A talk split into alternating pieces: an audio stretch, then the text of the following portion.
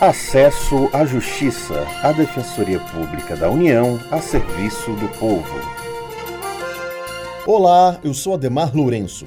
Descobrir que se tem câncer ou que alguém próximo da família está com a doença não deve ser um momento fácil. Quem fala é Maria Carolina Andrade. Especialistas dizem que se o câncer for descoberto logo no começo, são grandes as chances de cura. No Brasil, os pacientes têm uma série de direitos, assunto que vamos tratar no programa de hoje. A DPU, Defensoria Pública da União, trabalha para que esses direitos sejam respeitados. A dona Fátima mora em Brasília, Distrito Federal, e teve o diagnóstico de câncer de mama. Procurou a rede pública de saúde para conseguir o remédio e começar o tratamento. Para preservar a identidade, usamos um nome fictício. Ela começou a se tratar, mas o remédio faltou por problemas no processo de compra, sem previsão de chegar. Dona Fátima não poderia ficar um dia sequer sem a medicação, pois a falta prejudicaria o tratamento. Ela conta pra gente que soube dos serviços da DPU e resolveu procurar a instituição. Alguém me falou a respeito, falou que eu deveria procurar, que eu seria bem entendida. Então eu fui para ver, né? E foi muito bom. Eu voltei mais uma vez lá porque não, não havia sido cumprido o prazo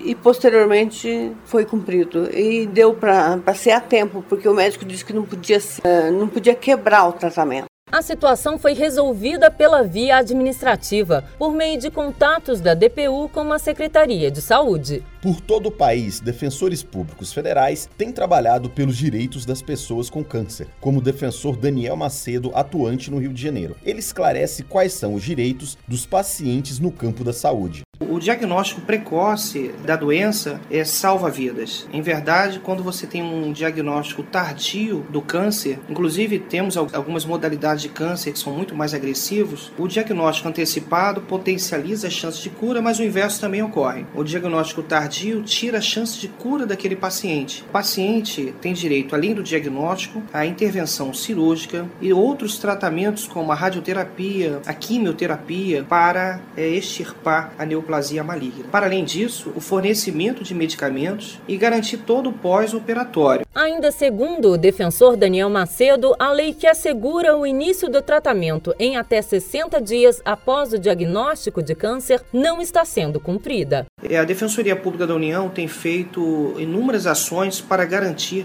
esse direito à saúde, que em última análise corresponde ao próprio direito à vida.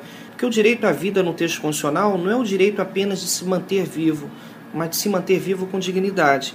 Do início do diagnóstico até o efetivo tratamento não pode decorrer prazo superior a 60 dias. E, lamentavelmente, no país essa lei não vem sendo cumprida. Muitas pessoas estão indo a óbito porque a lei vem sendo descumprida sistematicamente. O defensor orienta a pessoa que tem câncer, buscou os serviços públicos de saúde para se tratar e não conseguiu, a procurar a Defensoria Pública da União. Os pacientes também têm acesso a outros benefícios. Um deles é sacar o FGTS. O interessado deve comparecer a uma agência da Caixa com documentos como carteira de trabalho e identidade, o número do PIS/PASEP, o laudo médico e o exame que fundamentou o laudo. Além disso, tem direitos previdenciários, como esclarece a defensora federal Paula Fonseca, que atua em Belo Horizonte, Minas Gerais. A pessoa que se encontra incapaz para o trabalho, ela pode requerer o auxílio doença quando essa incapacidade ela é temporária e aposentadoria por invalidez quando essa incapacidade ela é permanente. Então, as pessoas que também sofrem de câncer e que se encontram incapazes podem requerer esses benefícios previdenciários. No caso do câncer, é importante a gente lembrar que não é necessário o período de carência. O que seria o período de carência? É o número de contribuições mínimas que a pessoa tem que fazer